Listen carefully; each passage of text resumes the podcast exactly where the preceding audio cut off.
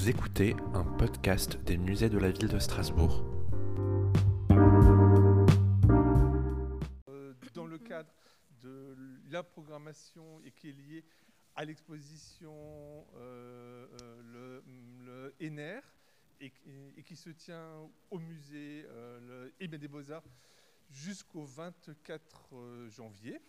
Et, je vous invite évidemment à y aller à nouveau si ce n'est fait. Et, euh, ce soir, eh bien, nous avons le plaisir euh, et l'honneur d'accueillir euh, le, et Madame Claire euh, Bessed, qui est, qui est, euh, et qui est donc euh, directrice du musée Eugène, Ibn de la Croix à Paris, mais qui fut en poste au musée ENER.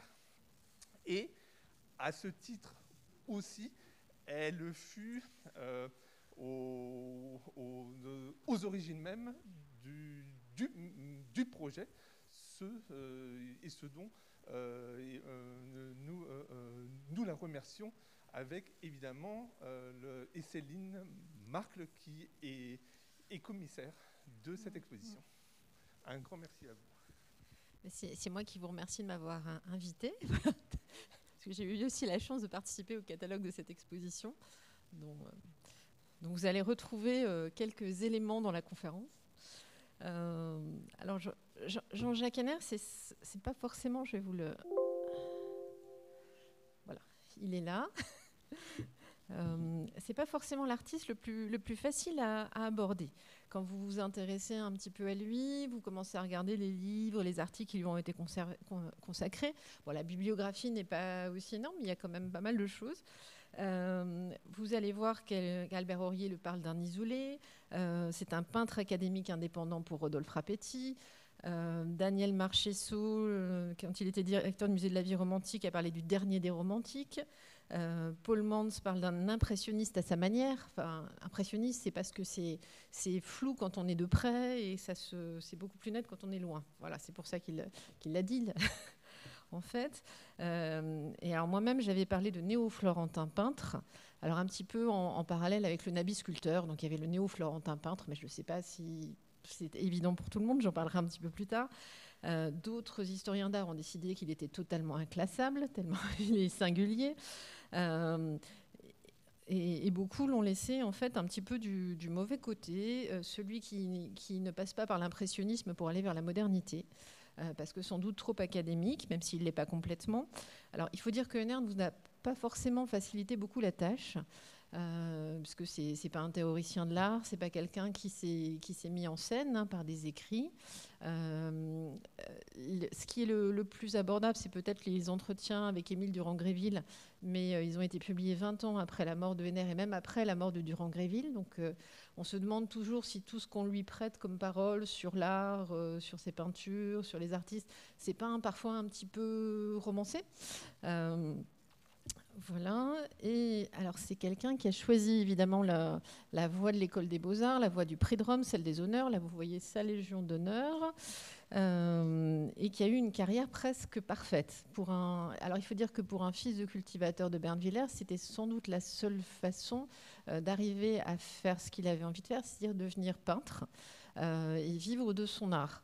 Il ne pouvait pas forcément avoir ce type d'activité de manière dilettante. Donc c'était vraiment en s'inscrivant finalement dans cette, euh, cette voie du prix de Rome, voie très difficile parce qu'il y avait beaucoup d'artistes qui, qui voulaient euh, réussir par cette voie, beaucoup d'élèves de l'école des beaux-arts qui ne l'obtenaient pas. Lui-même l'a eu la troisième fois, il avait 29 ans. Euh, mais après, c'est une carrière jalonnée d'honneur, médaillée à plusieurs reprises lors des salons, des expositions universelles, Grand Prix à Paris en 1900, membre de l'Institut en 89. Il a eu à, peu près tous les grades de la Légion d'honneur jusqu'à la, dignité de grand officier. Et c'est quelqu'un qui a choisi d'être peintre d'histoire, de ne jamais vraiment remettre en cause la hiérarchie des genres, les sujets historiques et religieux, euh, qui étaient encore euh, au sommet de cette hiérarchie. Euh, sans doute parce que c'était quelqu'un qui n'a jamais voulu remettre forcément en cause ce, statut, euh, mais euh, comme beaucoup d'artistes au XIXe siècle, il, peignait des paysages et des natures mortes pour son propre plaisir qu'il n'exposait jamais. Donc, alors c'est pour ça que quand vous voyez des paysages de Henner, euh, souvent ils, sont, ils sont rarement signés, parce qu'en fait il restait dans son atelier, il les peignait pour, pour lui-même. et on va le voir, c'est assez paradoxal, parce que le sujet c'est quelque chose qui est au cœur de la, la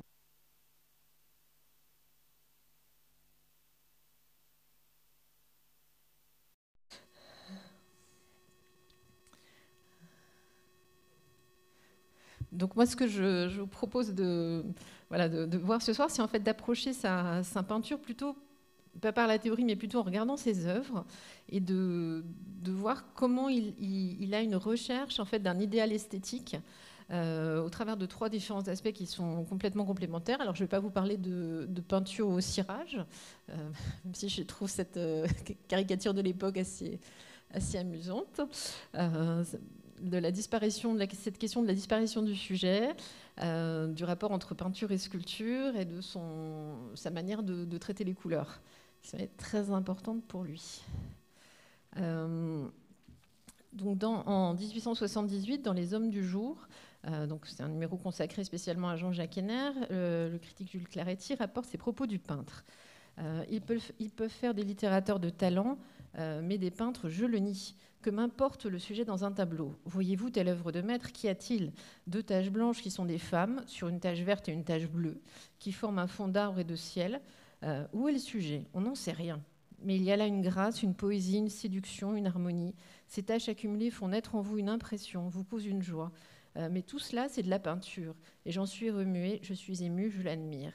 Alors, il ne dit pas de quel peintre il s'agissait, mais on a l'impression qu'il parle d'un de ses tableaux presque, quand il, parle de cet artiste.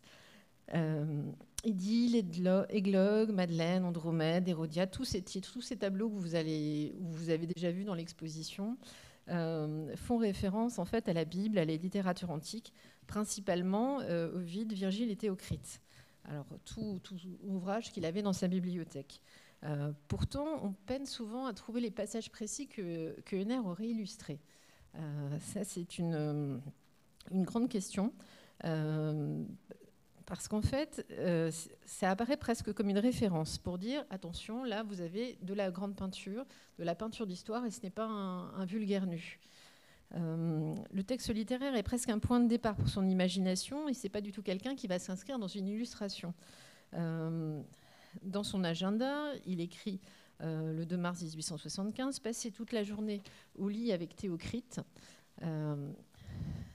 Alors c'est avec son livre de Théocrite, euh, Charmante idylle, très naïf, très vrai, euh, motif à tableau charmant. Donc pour lui, ce sont des motifs, en fait. Et dans le, cas d'Idylle, c'est un, tableau que je montrerai un petit, peu, un petit peu plus tard, mais qui est aussi dans l'exposition. C'est un tableau assez fondamental dans sa carrière comme étape. Euh, il puise son, inspiration euh, dans un livre de Théocrite, Les Idylles. Euh, donc moi, j'avais toujours écrit que donc c'était Idylle, Théocrite. Voilà, il s'inspire de Théocrite. Et puis en fait, la première fois, je n'avais jamais lu Théocrite, et quand je, m'y suis plongée, j'ai découvert qu'en fait, Théocrite, c'était pas du tout deux femmes, c'était deux bergers, Daphnis et Ménalque. Et quand vous lisez le, texte dans l'édition que là je, vous donne la transcription de, l'édition de KVNR, tous deux étaient blonds euh, tous deux habiles à jouer de la flûte. Alors, habiles à jouer de la flûte, sûrement, mais blonds, euh, des hommes blonds, c'est pas du tout ce que Henner a représenté. Euh, et dans Églogue, là aussi un tableau que, que, vous avez vu, c'est exactement la même chose. vous retrouvez l'ambiance des églogues des bucoliques de Virgile, mais ce ne sont pas du tout les bergers Mélibée et Tityr. et le paysage que vous avez à l'arrière-plan évoque beaucoup plus le Sungo euh, que les rives de la Méditerranée où Virgile plaçait ses, bucoliques. Euh, et là, on voit très bien la liberté que Henner finalement prend par rapport à un texte. Euh, alors là aussi, c'est se replonger dans le, dans le texte original, c'est très intéressant parce qu'on on a beaucoup de mal à trouver un passage que Henner aurait vraiment illustré. Même s'il appelle son, tableau églogue, c'est pas du tout une églogue précise en fait. Alors le, passage le plus proche, c'est Heureux assis sous l'épais ombrage de ce être, tu joues des airs champêtres sur tes légers pipeaux, nous, exilés du pays de nos pères, euh, nous quittons nos douces campagnes, nous fuyons notre patrie, et toi, Titir, tranquille sous ce feuillage, tu apprends aux forêts à redire le nom de la belle Amaryllis. Alors évidemment, ce sont deux bergers dont il va faire deux femmes qui ne sont pas forcément des bergères.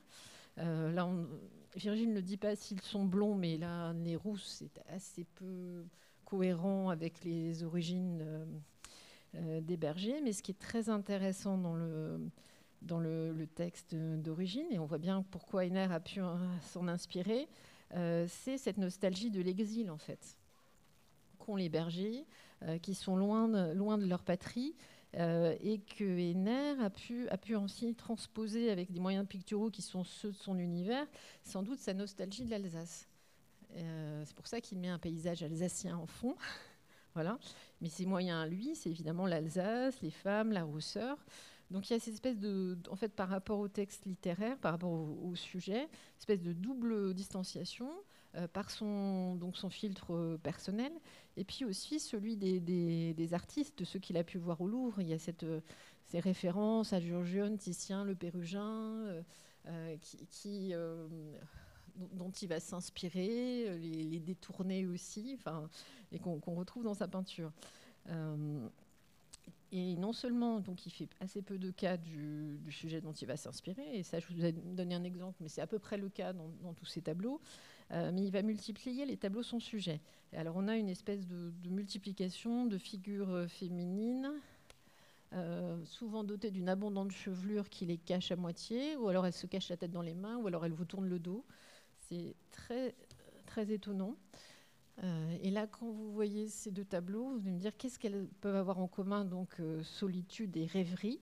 alors là aussi, le, sujet solitude et rêverie, il n'y en a pas en fait. voilà.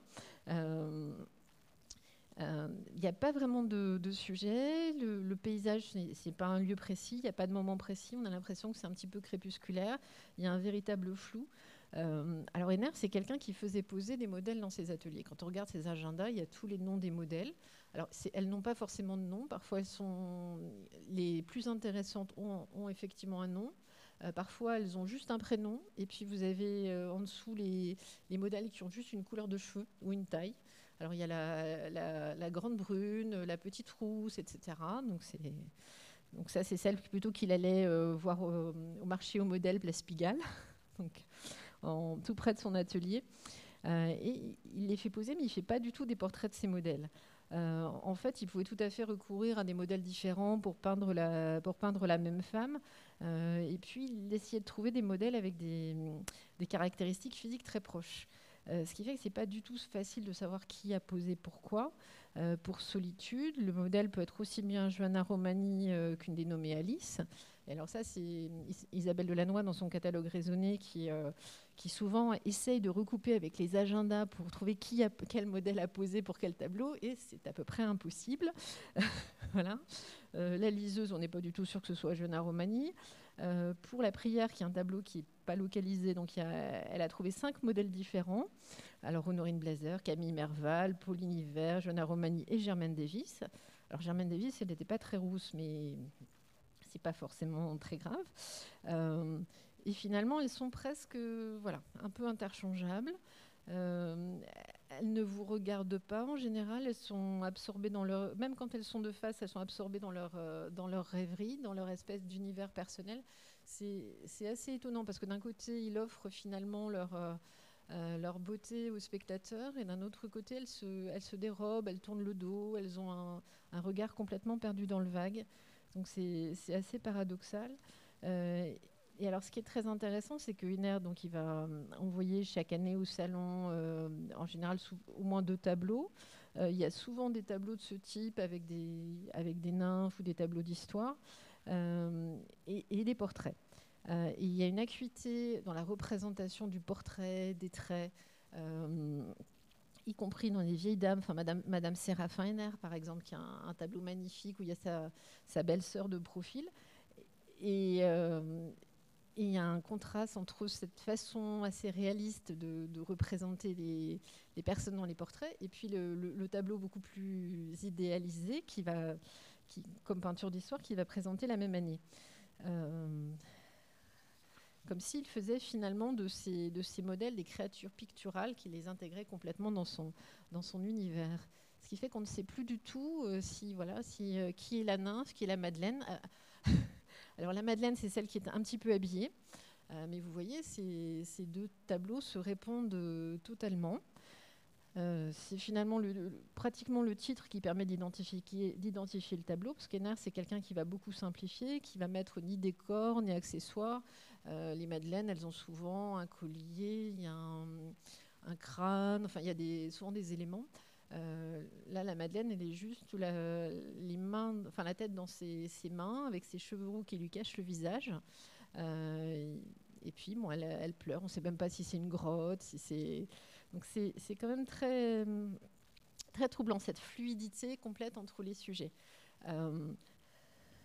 Euh, pour Georges Lafenesse, la femme qui lit, donc ça je vais, vous la montrer ensuite, donc la, fameuse liseuse, sera encore la meilleure étude de carnation euh, qu'on pourrait imaginer. Euh, euh, il y a en elle une Madeleine contemporaine. Alors Kenner la présente comme femme qui lit, les critiques de l'époque voient des Madeleines. Alors qu'il n'y a aucun élément qui permet de dire Madeleine. voilà. Le caractère peut être pas forcément très varié au premier abord de la production du NR vient justement de cette façon de travailler. Euh, parce qu'il reprend parfois de manière très obsessionnelle un, nombre restreint de schémas plastiques, souvent autour du nu féminin. C'est quelqu'un qui va utiliser beaucoup de calques. Euh, donc il va retourner, modifier, pivoter en miroir à 45 degrés, à 90 degrés des formes picturales pour les intégrer à sa composition. Euh, alors c'est pas forcément dans un souci de, modernité euh, comme peut le faire Rodin, cette idée de, réutiliser ses œuvres dans ses, œuvres. Euh, je pense que c'est avant tout quelque chose d'assez pratique. Euh, donc là, vous voyez comme elles se, répondent. Euh, il a aussi un usage assez intéressant de la photographie. Il avait un accord avec la, maison Braun pour faire photographier toutes ses œuvres. et ce qui est assez troublant aussi, c'est qu'il y a certaines œuvres, des, petites répliques qu'il pouvait faire pour le marché, et qui ont exactement la, même taille que les photos Braun. et quand vous regardez, il y a en particulier une petite source qui est au musée NR. Euh, donc ça, c'est vraiment la référence à la fin, la, première version de la source, celle du salon, pas celle qui est euh, qu'on voit beaucoup comme affiche de l'exposition. Euh, et c'est sur bois, et on voit bien que le dessin était très appuyé. Donc, est-ce qu'il l'aurait décalqué d'après sa photo, d'après son œuvre du salon? Ça, c'est très possible. Donc, il y a vraiment quelqu'un qui a un usage, voilà, de assez pratique. Euh, il fait une forme qui lui plaît, il la reprend, il l'habille, il, la déshabille, il la, change. Euh, une, vraie liberté par rapport à, par rapport à ça. Et donc là, la liseuse qui, qui, est une madeleine sans être une madeleine, la voici. Voilà. Mais c'est tout simplement parce qu'en fait, le véritable sujet de ces tableaux, bon, il leur donne des titres, euh, essentiellement pour justifier le fait de présenter un nu qui ne soit pas un pur nu au salon. Euh, mais c'est le, corps dans la lumière. Euh, et vous avez dans, tous ces tableaux, le soir, la fontaine, la source, je ne vais pas vous les, vous les citer tous. Euh, sont des, alors, rattacher, ça des, des, sujets mythologiques, parce qu'il y avait des nymphes autour des fontaines et des sources dans la mythologie.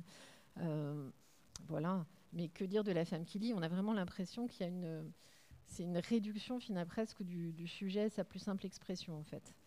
Euh, et c'est vrai que ce, rapport assez distant au sujet est quand même assez rare parmi les artistes académiques.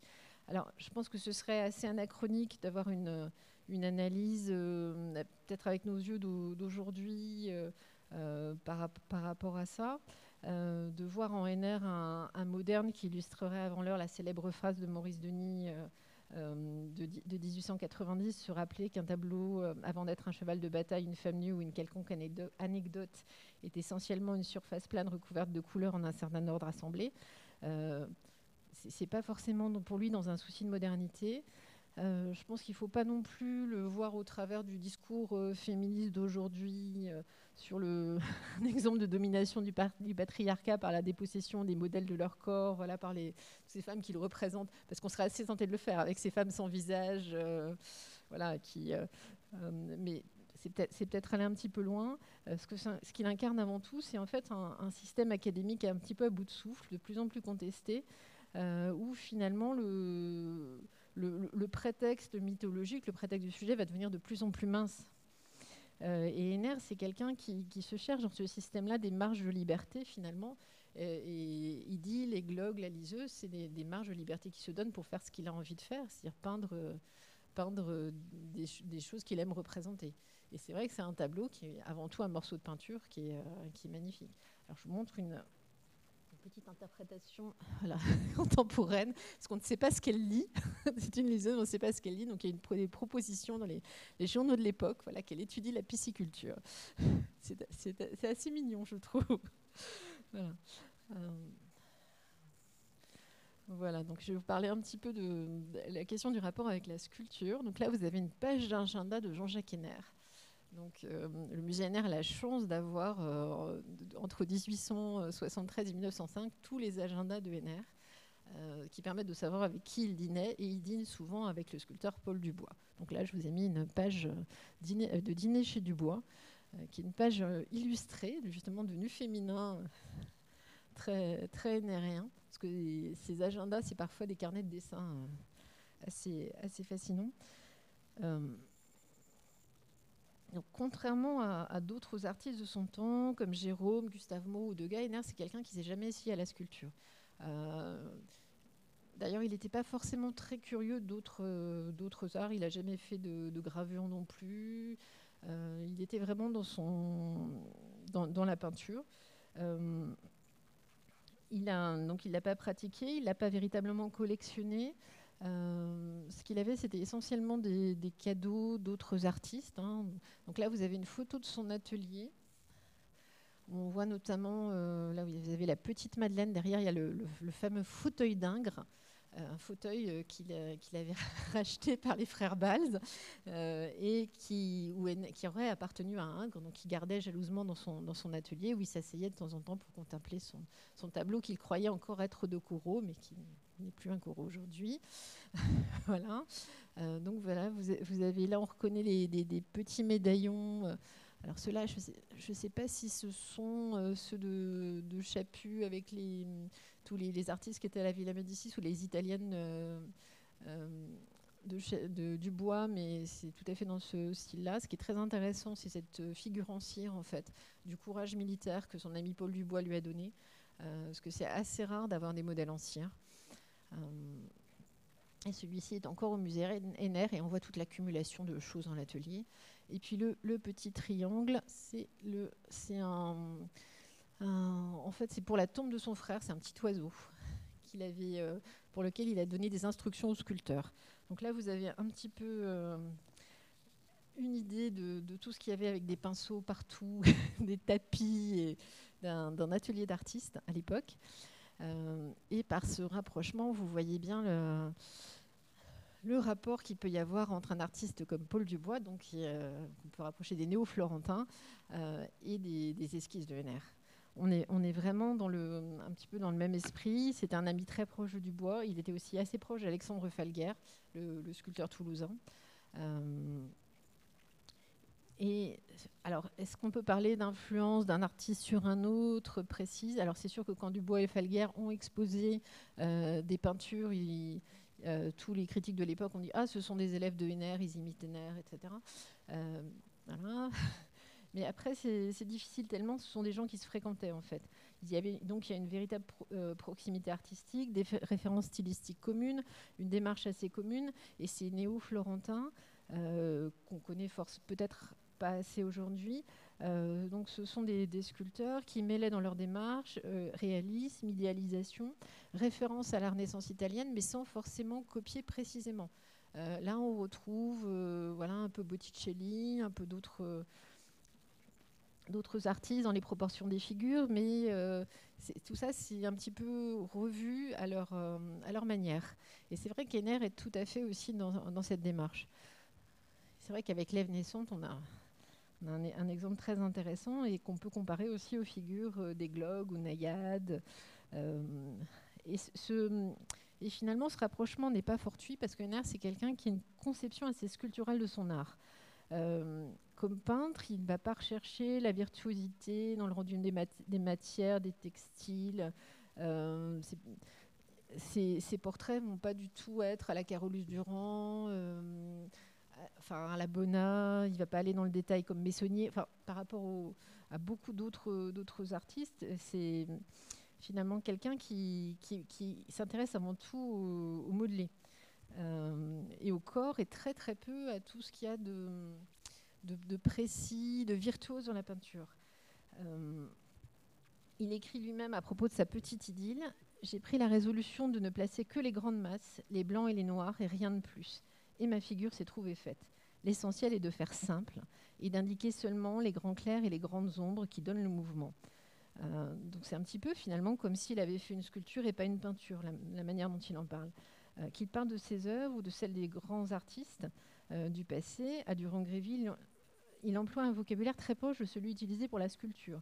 Le principe de la grande peinture, c'est le bas-relief. Dès que vous mettez des figures à des plans différents, vous perdez en grandeur, vous tombez dans le tableau de genre.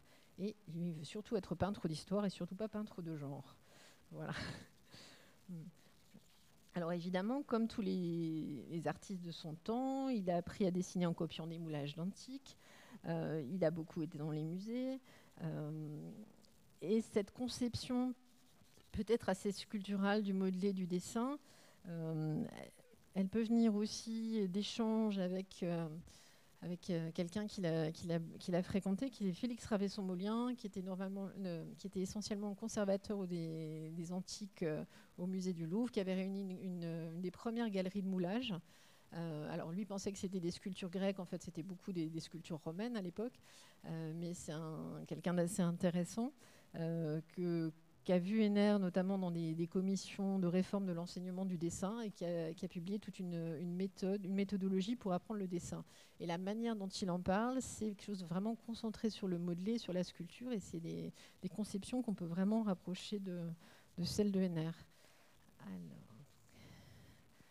et quand on voit ces, et quand on passe effectivement de, tableaux de jeunesse de l'artiste euh, que vous voyez dans l'exposition avec des scènes de, Vial Kirsch, la, jeune fille qui se chauffe euh, euh, devant un poêle, tableau qui multiplie les détails et on a l'impression que tout dans, sa, dans sa carrière finalement, il va essayer de, sortir de cet ancrage dans la vie quotidienne et aller vers le simple comme il l'a écrit lui-même, et simplifier les formes, ça veut dire euh, se concentrer finalement sur le corps humain, le corps humain dans la lumière, un petit peu comme s'il euh, faisait juste une, euh, ronde bosse, une sculpture. et le fait de finalement de se débarrasser du sujet, ça en fait, tout à fait partie. et donc il affirme son, propre style pictural par ce biais-là. Et donc là, vous, avez typiquement un équivalent plastique de la ronde bosse, c'est-à-dire la figure euh, unique. voilà. Euh, dans, un paysage, on a l'impression qu'elle a, beaucoup de mal à, tenir. De, elle ne tient pas debout toute seule, donc elle est vraiment assise comme, les sculptures en marbre sur leur socle. Euh, il y, a toujours ce, cette espèce de lien organique. Euh, c'est rarement des figures en mouvement. Hein, donc elle a une espèce de, geste d'éveil en, levant un petit peu le, bras. Évidemment, on ne voit pas son visage, elle nous, tourne le dos, elle tourne juste un peu la tête. Euh, et il y a ce, lien que vous allez retrouver dans beaucoup de tableaux de NR, comme les, même quand elles sont debout, les andromèdes, on a l'impression qu'elles sont collées encore plus collé au rocher. Enfin, bon, Andromède était attaché euh, au rocher pour pouvoir être euh, la proie du monstre marin. Euh, mais là, on a l'impression qu'elle fait quasiment corps avec le, rocher. Et, la source un petit peu aussi. Alors, quand il, je vais vous montrer un des rares exemples de tableau de nerfs à plusieurs figures. et là, c'est vraiment sa, théorie de faire un bas-relief. Euh, vous voyez, ces, femmes, alors elles ont des couleurs de cheveux dans les blonds roux tout un petit peu différentes, mais en même temps elles ont la même corpulence, elles se ressemblent quand même, euh, quand même beaucoup. Euh, et puis il les, place de manière, voilà, effectivement, comme sur un bas-relief. Alors vous voyez celle du milieu, elle a exactement la même, la même posture que la source presque. Voilà. C'est quand même très troublant. Alors c'est plus ou moins dérivé de la baigneuse Valpinson d'Ingres et d'autres, euh, entre autres, d'autres tableaux. Et puis certains, on, peut, s'amuser à trouver les, sources de, beaucoup de ces positions-là. Hein. il y a un aspect un peu collage aussi euh, dans NR. Euh, celle qui est tout à gauche, elle a aussi un, voilà, elle vient de la peinture italienne aussi. Et, c'est vrai que toutes sont, ont cette espèce de, pesanteur dans, l'attitude, dans le mouvement, un petit peu comme si elles étaient, étaient en marbre. Alors Iner, c'est quelqu'un qui a beaucoup de mal à, traiter plusieurs, plusieurs figures sur le même, dans, le même tableau. Les naïades, c'était vraiment une, commande. Donc, euh, mais, son inclinaison naturelle, c'est vraiment de faire une seule, une seule femme par tableau. Voilà. Et quand il essaye d'en faire plusieurs, il a d'ailleurs pour, pour la chaste Suzanne, qui est son, euh, son, dernier envoi de Rome, il a eu des critiques du jury parce que les, les vieillards disparaissaient complètement dans le feuillage. Qu'en fait, il devait faire un, tableau avec, euh, avec trois personnages et qu'on n'en voyait vraiment qu'un, qui était Suzanne. voilà. Et là, c'est très intéressant aussi, je vous montre enfin un homme, le Saint-Sébastien, euh, parce qu'en fait, les saintes femmes disparaissent complètement dans le fond. Elles sont en, noir et, et ce, c'est le corps du Saint-Sébastien dans la lumière qui, ressort. Alors, comme si le CNR avait fait finalement voilà, une, une, sculpture extrêmement lisse, donc Saint-Sébastien n'a aucune, aucune blessure. Euh, là aussi, le sujet a totalement disparu, comme les flèches qui sont dans le petit coin à droite. Alors d'habitude, Saint-Sébastien, écriblé de flèches, le sang coule, il a une expression euh, très... Voilà, son, martyr. Et en fait, euh, là, vous ne voyez pas une goutte, pas une goutte de sang, aucun, aucun élément finalement qui vous, qui vous donnerait le sujet. le bras disparaît complètement, on a l'impression qu'il est coupé en deux dans l'ombre. Donc là, je ne vous ai pas encore mis la caricature de l'époque, mais c'est Saint-Sébastien mangé par les chauves-souris, en référence aux, vêtements noirs euh, des, des, saintes femmes. Euh, et on a, aussi euh, voilà, cet exemple de,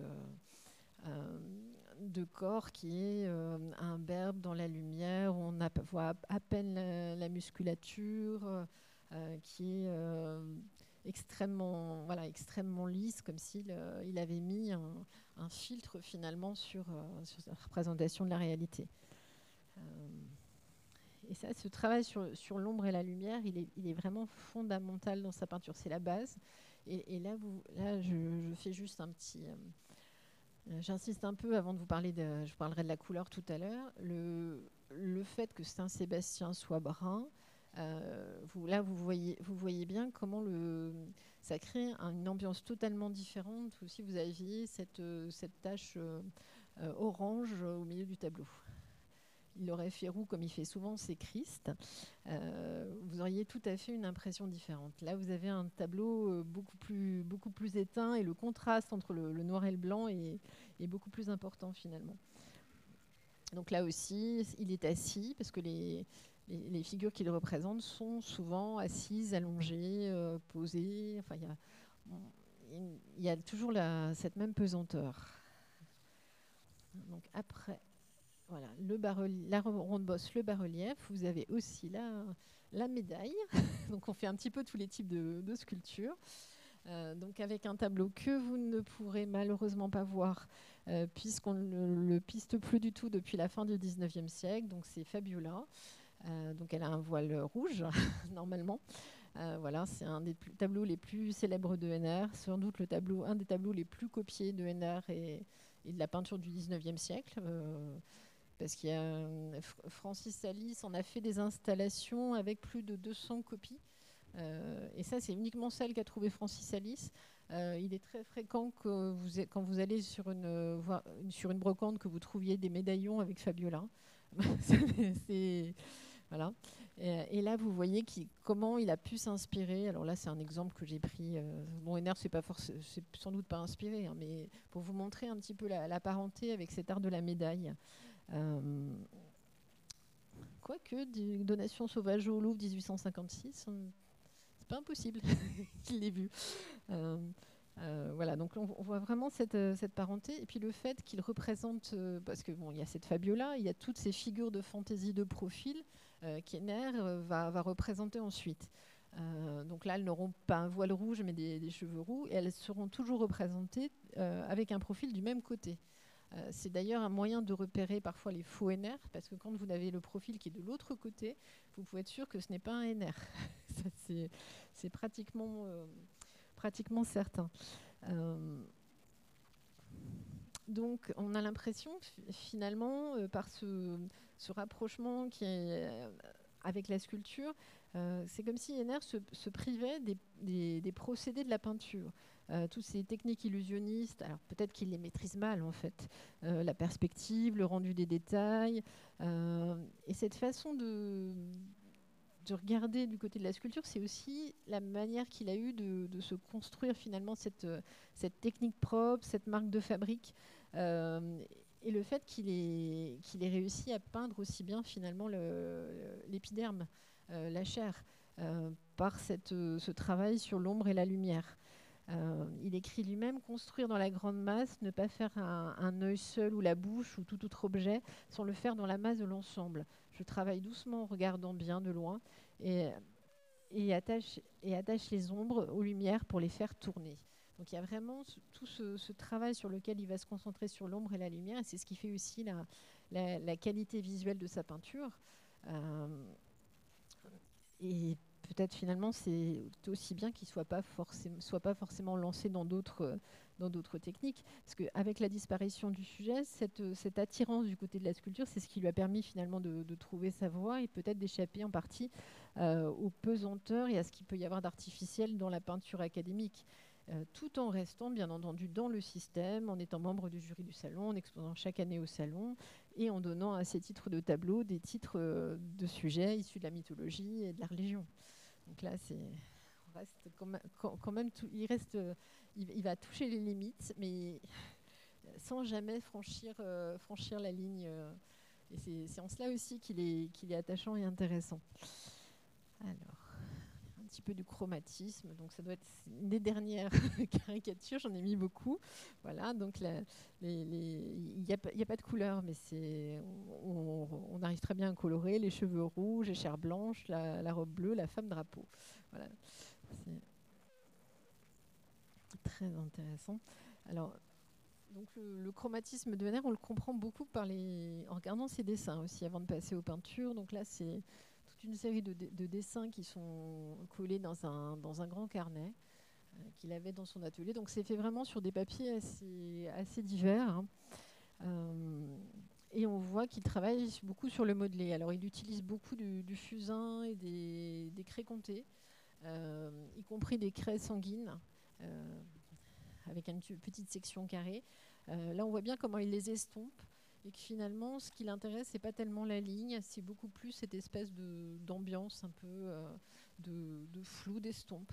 Et, ce qu'on voit dans le, dans le dessin, donc là, sur des sujets assez différents, donc il y a cette, euh, on va dire cette rêverie, des femmes de, des femmes de profil, toujours évidemment du bon côté.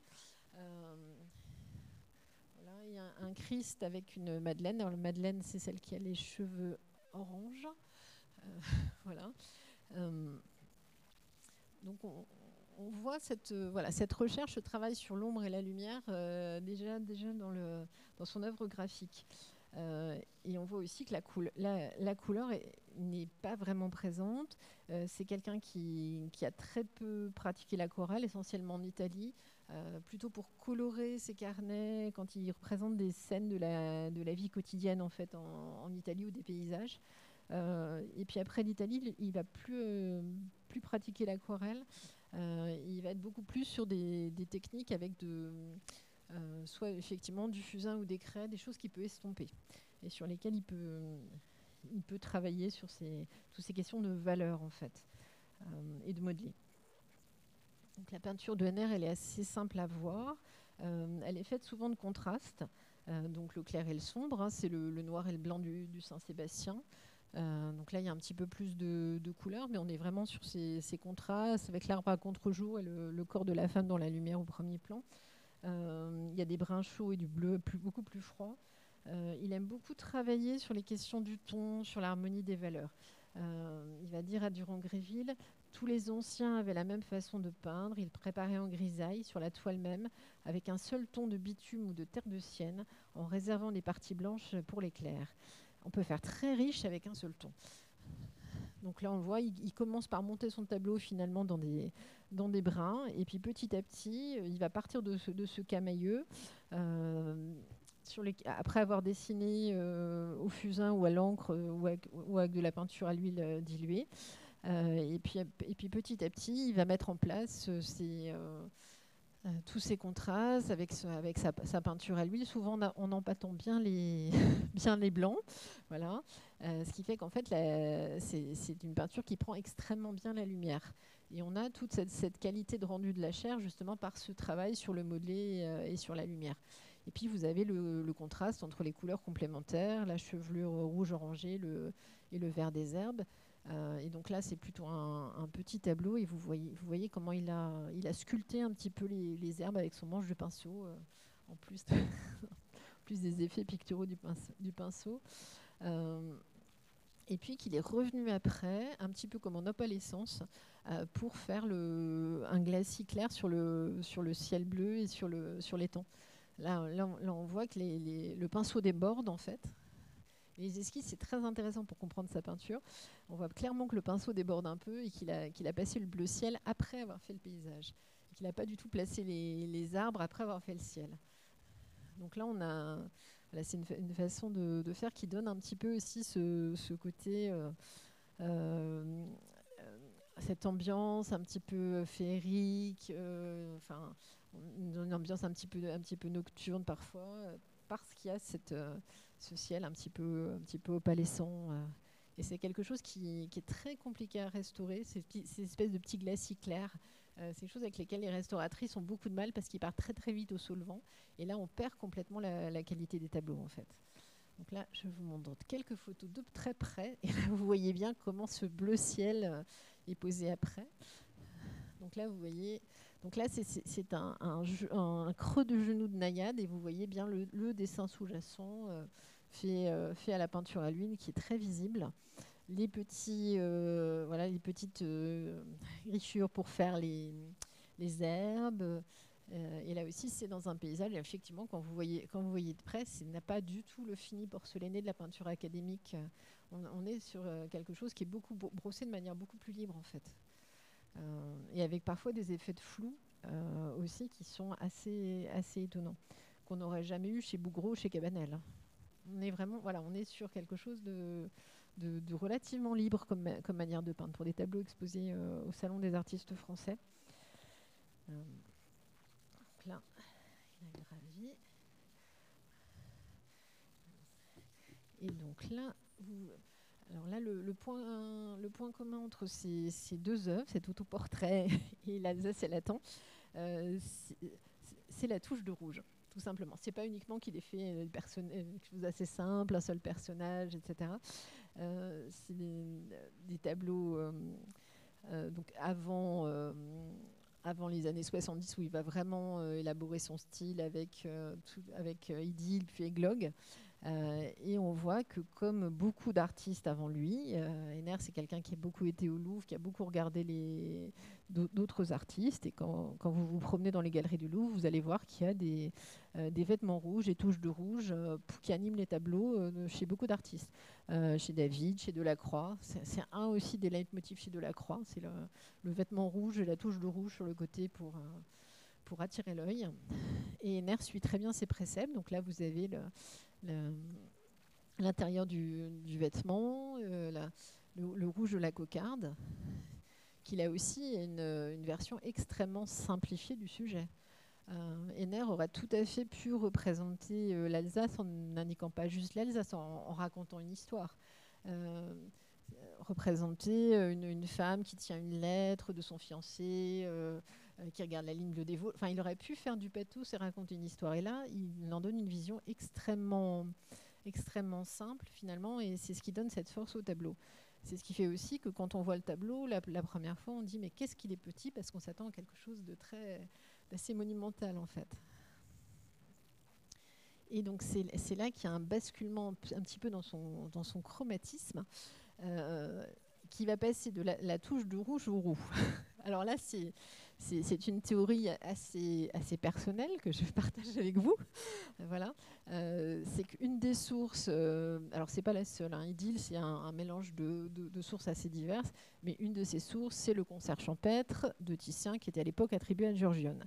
donc tableau du musée du Louvre que Henner connaissait parfaitement, à, partir duquel il a fait un centre de petits croquis. Dont celui-ci où vous voyez bien qu'il ne garde que les deux femmes, en fait, la flûtiste et la femme qui écoute. Euh, or, quand vous ne gardez que les deux femmes, vous perdez euh, l'effet de, couleurs complémentaires qui se renforcent, parce que vous avez cet homme qui est habillé de rouge, euh, avec les arbres verts. Et donc, la seule façon de retrouver ce contraste et de, de retrouver la touche de rouge, en fait, si vous ne voulez pas habiller les femmes, c'est de le mettre dans leurs cheveux. Donc c'est à partir d'Idylle que vous, allez avoir cette première rousse, cette première flûtiste rousse. Et après, il va complètement décliner cette euh, formule finalement qu'il a trouvée en 1872. Et il ne va quasiment peindre plus que des femmes rousses. Alors, il ne va pas peindre que des hommes roux, par contre, euh, mais ses crises vont devenir systématiquement roux. Et ça, c'est extrêmement troublant. Une des, premières questions que se posent les, gens quand ils découvrent la peinture de NR, j'imagine que dans l'exposition, on a dû vous la poser 150 euh, fois, mais pourquoi Pourquoi toutes ces, tous ces roux et toutes ces rousses euh, bon, Sachant alors, il est possible qu'il se soit beaucoup intéressé à sa loge de Madame Clavé, qui était rousse, mais ça, on l'écrit. Soit il ne l'a pas écrit, soit euh, sa famille n'a jamais fait parvenir ces éléments euh, à la postérité. Euh, ça, on n'en sait rien, mais il n'a pas, été, pas été marié avec une rousse, on ne lui connaît pas particulièrement d'aventure là-dessus. Lui-même n'était pas roux, et ça, on le sait parce qu'on a son passeport, sa carte d'identité qui indique qu'il a été châtain. voilà. mais je pense que c'est essentiellement quelque chose de pictural et c'est quelque chose de fondamental dans sa peinture parce qu'il s'est rendu rendu compte aussi assez vite euh, que ça lui permettait de se distinguer. C'est-à-dire quand vous avez au salon des tableaux sur le mur du sol au plafond, euh, le NR c'est la rousse. Voilà. Et tout de suite on va, on va s'en souvenir, on, on va le repérer. Euh, et en plus, ça lui permet également d'exploiter toute cette tous ces préjugés qu'ont les, gens qui, voient ces tableaux, ces images un petit peu autour de la femme rousse. C'est-à-dire quand il peint une liseuse, euh, une liseuse qui est rousse, elle peut être assez chaste parce que dans la mesure où, elle est rousse, euh, elle va être beaucoup plus sulfureuse. Donc il n'a pas du tout besoin d'en faire trop. Euh, elle n'a pas besoin de, fixer le spectateur comme Olympia. Elle n'a pas besoin de voilà. elle peut être perdue dans son livre dans la mesure où elle a cette chevelure là. Ça suffit à, allumer dans, la, tête des, gens qui vont se promener au salon et ensuite dans, les musées une étincelle particulière. Et ça, c'est vrai que c'est aussi important par rapport à.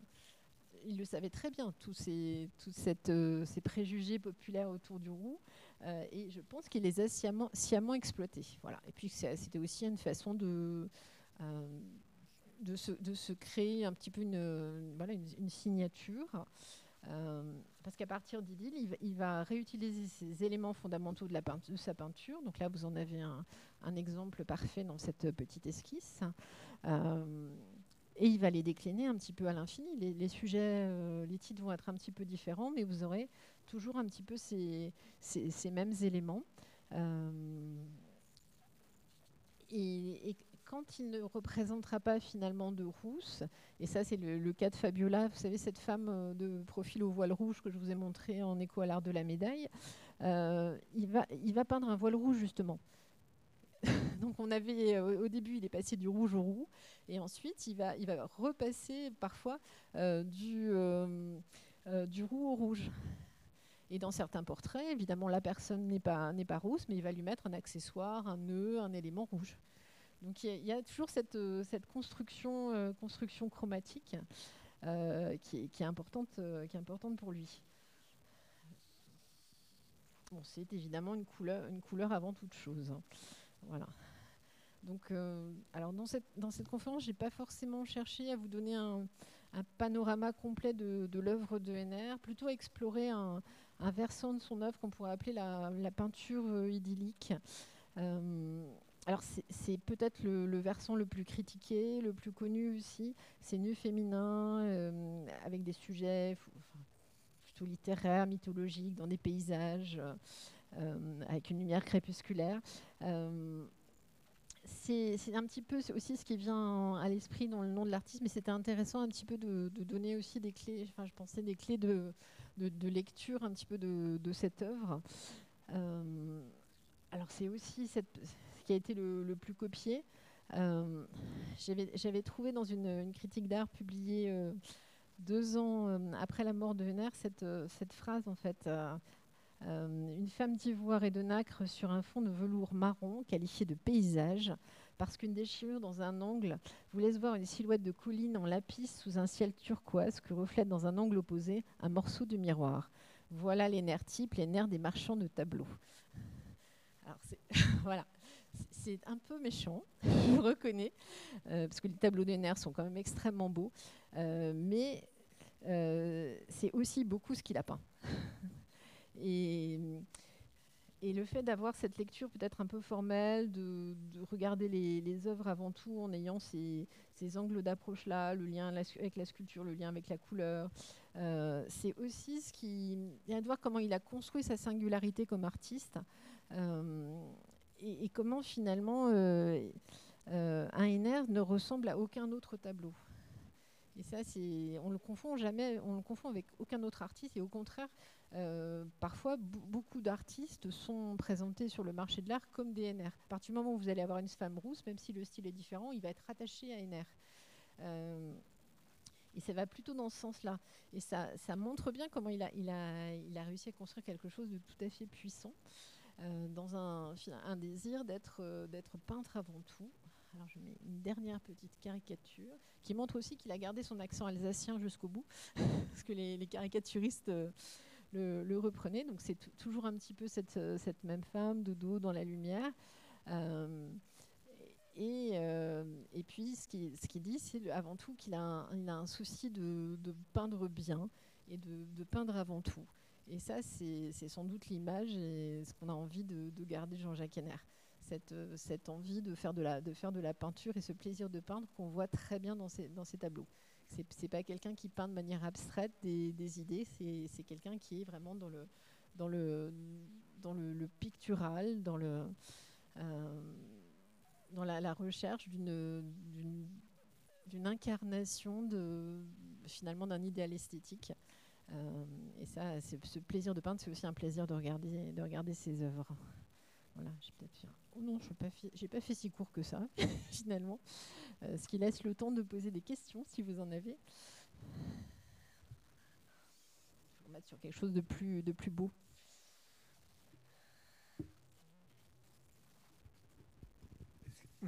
Est-ce qu'il y a des questions? Alors, où je, où je commence, comme ça ça, ça vous laisse un petit peu le temps. Euh, euh, avant ça, vous euh, et vous dire bah, et, que votre verre est alors très très beau et que ça pourrait être beau aussi en, en, scénographie. Non, peut-être eh par rapport au titre. Est-ce qu'on en sait plus?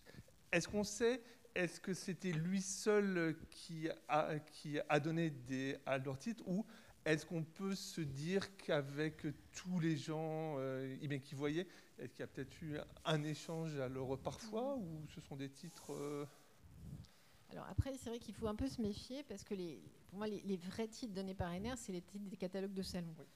voilà, c'est ceux qui vont vraiment reprendre.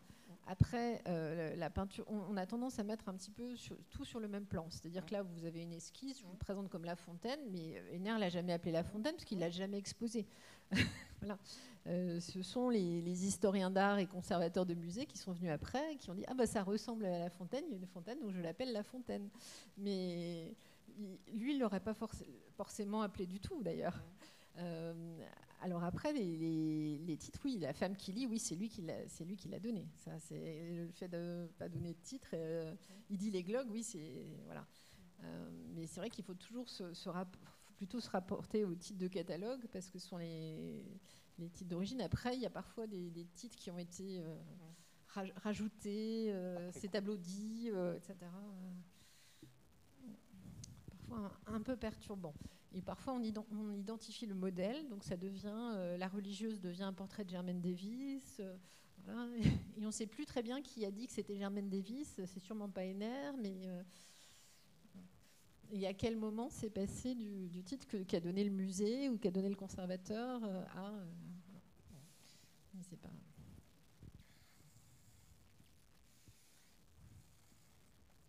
on les rebaptise facilement, les tableaux.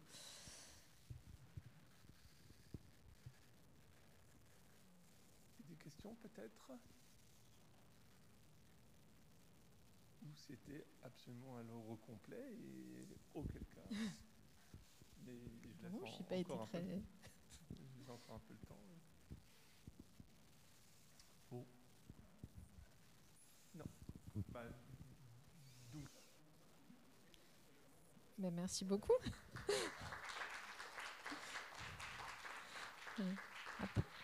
C'est vrai que c'est un, artiste qui gagne beaucoup à être vu en vrai, parce qu'il y a une, qualité de la peinture qui n'est pas du tout dans la reproduction, en fait, qui est beaucoup plus difficile. hein.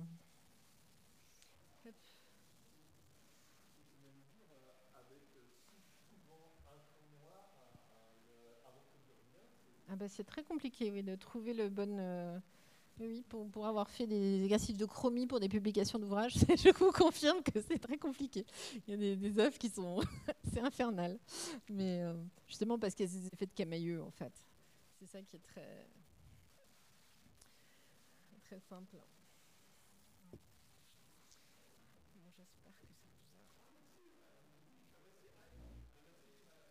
Il y a une question?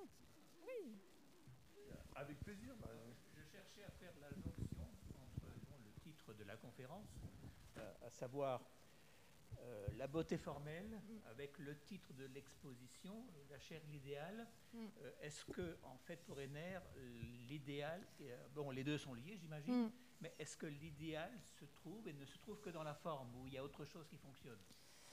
Alors. Oula C'est pas un piège, hein Mais bon, pa- parce que derrière, j'ai une autre interrogation, sa source d'inspiration. Parce que bon, l'idéal, il y a l'idéal euh, selon, on va dire, la vision chrétienne et l'idéal selon la vision platonicienne, ce qui n'est pas la même chose non plus. mm. Compliqué. Oui, c'est assez complexe. Alors après, Ener, je pense pas qu'il il- il peignait euh, en, en ayant forcément une, une théorie en, en tête. Voilà, je, je je pense effectivement qu'il avait des, des modèles, qui, voilà, il n'était pas, il n'était pas forcément dans cette. euh, sa bibliothèque est relativement simple. Euh, à 15 ans, il est rentré en apprentissage dans l'atelier Guérin. Donc c'est, c'est- voilà, c'est un, fils de cultivateur. C'est pas forcément, même s'ils étaient assez aisés, c'est pas forcément quelqu'un qui a, qui a baigné dans une culture classique, euh, voilà. Euh, et puis quand il, alors il y y a une il y a une thèse d'une d'une Italienne, euh, Giovanna De Lorenzi, euh, sur le NR et le spiritualisme, euh, qui fait des liens euh, notamment avec Ravesson-Molien, dont je vous ai parlé euh, au sujet de la sculpture, euh, parce que Ravesson-Molien était aussi philosophe, qu'il avait des théories euh, spiritualistes, donc elle expliquait qu'en fait le flou chez NR, c'est euh, une façon de, rendre le avant tout le fait que le, monde euh, soit quelque chose de, de spirituel et pas matériel. Enfin, et, en fait, il n'y a, aucun, à part le fait que, que connaissait Ravesson-Molien, qu'il a fait son portrait, qui est un portrait très étonnant d'ailleurs, qui est dans l'exposition. euh, euh, il n'y a pas de lien. Et Henner lui-même dit, ça doit être dans Durand-Gréville, mais j'en suis pas totalement sûre, que pendant qu'il faisait le portrait, Ravesson-Molien lui, lui, lui parlait, euh, mais qu'il comprenait rien, en gros. qu'il n'avait pas tout compris. Donc c'est voilà. Donc cette, cette recherche idéale, c'est avant tout un idéal esthétique. Euh, c'est pas forcément un- une référence à Platon. voilà. Il y a d'autres artistes effectivement qui font de la peinture euh, avec euh, ces théories en, tête. Mais euh, Henner, je suis, suis pas sûre qu'il soit dans une approche aussi intellectualisée que ça. Voilà. Mais c'est pas non plus euh, critique. Je, cherche à, repérer ce qui fonctionnait dans NR. Donc, vous, précisez que bon, sa référence, elle, elle n'est pas philosophique, elle n'est pas théorique. Non, je pense pas. Euh, donc, je suppose que fonctionne une espèce de recherche du beau basée Mm. sur sa sensibilité en quelque Mm. sorte hein, Mm. vis-à-vis de ce qui l'entoure et qui l'amène à enlever à la limite tout ce qui n'est pas utile pour arriver au bout du compte à à quelque chose d'épuré qui est de l'ordre du beau. C'est tout à fait ça, oui, comme Ouais, démarche. Voilà, une, une démarche de. Voilà. Voilà. Et avec souvent aussi des références aux peintures qu'il trouve belles et qu'il a aimées dans les, musées. Euh, voilà. Et là, il se base sur ses croquis, il se base aussi sur les collections de photographies qu'il avait, parce qu'il avait quand même beaucoup de photographies des chefs-d'œuvre euh, de, l'histoire de l'art. Donc il s'inspirait aussi beaucoup de, beaucoup de ça, en plus du même de ses, propres petites notes et copies. et, les gravures qu'il possédait aussi. Donc il y a quand même. mais comme faisaient la plupart des artistes à son époque, enfin, ce, cette importance de toutes ces formes qu'il avait pu emmagasiner euh, par la gravure, la photographie, la visite des musées, euh, c'est capital pour euh, sa peinture. Enfin, à chaque fois, ça, intervient dans, la manière dont il va placer, dont il va rendre le modèle. Hein. Vous avez, quand vous commencez à chercher sur un, tableau, vous avez toujours plusieurs références. Vous avez, ah oui, mais alors là, ça m'évoque Ringres, ça m'évoque tel tableau de la Villa Borghese, ça m'évoque, etc. Et, puis parfois d'autres qui sont qui sont plus cachés. Euh, c'est très intéressant de, voir que les artistes dont il parle le plus, enfin, si on se fie aux entretiens avec Van Gréville, ne sont pas forcément très fiables, mais, mais qui, qui, existent, donc on, y fait toujours référence. Les artistes qu'il cite le plus, c'est pas forcément ceux dont il va le plus s'inspirer. Euh, et il y en a dont c'est très étonnant qu'il s'en soit pas inspiré, mais, il n'en parle pas. Euh, il parle énormément de Raphaël, mais il s'inspire rarement directement de Raphaël, en fait. Voilà. c'est très. Il s'inspire beaucoup plus d'autres. Euh, d'autres artistes. Et puis on ne sait jamais, effectivement, euh, quand on voit des choses très corégiennes, euh, voilà, un petit peu floues, avec un espèce de sfumato qui évoque Vinci, là il dit qu'il adore Vinci, etc. Mais est-ce que c'est directement Courrèges et Vinci qui l'inspirent, ou est-ce que c'est pas Proudhon qui l'aimait beaucoup et qui s'est lui-même inspiré de Courrèges et de Vinci, qui va plutôt copier? Enfin, voilà, c'est toujours assez plus complexe qu'on pourrait l'imaginer au premier abord, en fait. Il y a une question complémentaire, là, du coup.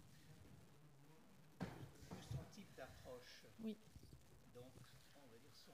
Comment dire après. Comment il se sent? Euh, euh, oui, ah bon, excusez-moi. Après, monsieur a une euh, question derrière. Son rapport avec ses modèles. Mm. Parce que finalement, euh, en, il, semblerait, euh, il me semble qu'il avait un sentiment purement esthétique vis-à-vis de ses modèles. Et il, a, bien dû profiter de ces modèles. C'est-à-dire, bon, ça s'est pas traduit par un coup d'écorce qui arrive pour beaucoup hein, d'artistes, par exemple. Ça, c'était, euh, il restait dans le domaine, on va dire, bah oui, de la beauté, quoi. Mm. la beauté, mais au sens euh, bah, spirituel, comme vous disiez, quoi. Est-ce que est-ce que c'est est-ce que c'est ça? Parce que bon, généralement les artistes, euh, bon, à un moment donné, ils couchent avec leur modèle, quoi. Ce qui n'est pas du tout le cas de NR. Bah, ce qui n'est pas du tout. Il n'avait pas envie. On n'en sait rien du pas dans ce registre-là. Moi, je ne je ne jurerais pas qu'Ener ne profitait pas de toutes ces jolies femmes euh, qui pouvaient défiler dans son atelier. Ça, c'est c'était des pratiques euh, malheureusement assez assez courantes à l'époque. Hein. Voilà, on n'en sait rien, enfin, mais, aussi parce que les, archives qu'on a, c'est beaucoup des archives qui viennent du musée NR. Euh, musée NR euh, qui n'est pas l'atelier de NR laissé tel quel, mais euh, quelque chose qui a été créé par sa, sa, nièce par alliance, Marie NR, en hommage à Jean-Jacques NR et à, son, son, mari Jules, qui était, voilà, qui était le, neveu de, de Jean-Jacques NR et, euh, avec sa sœur Frédéric Dujardin, je pense qu'elles ont beaucoup épuré des choses. C'est-à-dire qu'il n'y a pas un dessin érotique au musée NR. Euh, il n'y a pas une lettre un peu tendancieuse. Et on, sait qu'elles ont tout. Et qu'il y a parfois y a des pages qui manquent, qu'il y a des choses. Euh, voilà. donc je pense qu'elles ont voulu donner une image tellement parfaite de, ce grand homme qu'il y a toute une partie des choses qu'on ne sait pas. Donc c'est pour ça, moi, je ne m'engagerai pas sur le fait, en rapport avec les modèles. Voilà. Euh, S'il vous plaît. Et sinon, vous aviez une question sur les supports. Oui, je voudrais savoir quelle a été l'influence des supports sur lesquels il a peint. Quel a été le rapport entre les supports et les motifs? Alors, c'est quelqu'un qui accordait une grande importance aux supports. Il préparait euh, souvent lui-même euh, ses supports en les enduisant, en les pensant énormément. la plupart des grands tableaux, des tableaux de, les, vraiment les tableaux de salon, c'est des choses qui sont peintes sur, sur toile. Euh, et donc c'est là, où vous avez vraiment une peinture beaucoup plus, euh, euh, beaucoup, plus traditionnelle sur un fond avec un, premier après blanc, les, couleurs qui ressortent bien, etc. sur toutes les, petites esquisses, il y en a énormément qui sont faites en bois, avec un support bois. alors ça, je ne sais pas si c'est des questions pratiques, parce qu'il y en a beaucoup qui sont... Il y a une partie qu'il a fait faire à, Bernviller, euh, où il y avait un menuisier, où il n'y avait pas de marchand de toile. Et, elles ont toutes un petit peu le même format, exactement. donc il devait passer des commandes à son menuisier préféré pour, et pour, ça. Et quand il y a toutes les lettres qu'il écrit à son neveu, de lui ramener, il lui demande de ramener des couleurs, de ramener de l'huile, de lin, de ramener beaucoup de choses, mais il ne demande jamais de ramener de toile. Donc ça veut dire qu'il avait tout son approvisionnement de support sur place avec du bois. Et quand il peint sur du bois, euh, il fait très attention toujours euh, aux, veines. Parfois, il en laisse un petit peu. Il y a des tableaux où il n'y a, pas, beaucoup de fond parce qu'il laisse le, brin du bois euh, très apparent. et ce qui est assez fascinant aussi, c'est qu'il y a plusieurs petites esquisses qui sont sur des couvercles de boîtes à cigares dont il a gardé l'étiquette. et il se sert souvent de de la forme et de l'étiquette pour euh, placer sa figure, pour placer son nu. Et c'est la même chose dans ses dessins. Il y a beaucoup de dessins sur des papiers commerciaux. Euh, et parfois, il utilise en fait les, formats, les motifs qu'il y a derrière pour, euh, pour dessiner. Donc il y a, cette, attention, cette attention au support aussi. Mais il y, a, des choses sur des bois qui sont quasiment, qui sont pas enduits en fait, où il a peint directement sur le bois. Il a vraiment utilisé la, matière et la, couleur et parfois un peu la brillance du, du bois. Donc c'est voilà. C'est quelqu'un qui était très attentif à ces questions de, techniques de support, de, peinture. Euh.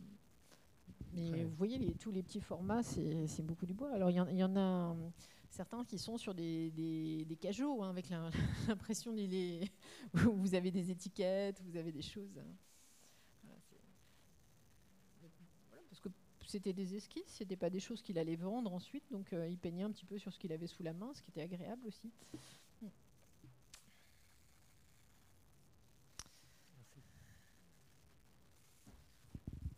c'est la dernière question, parce que vous en avez d'autres.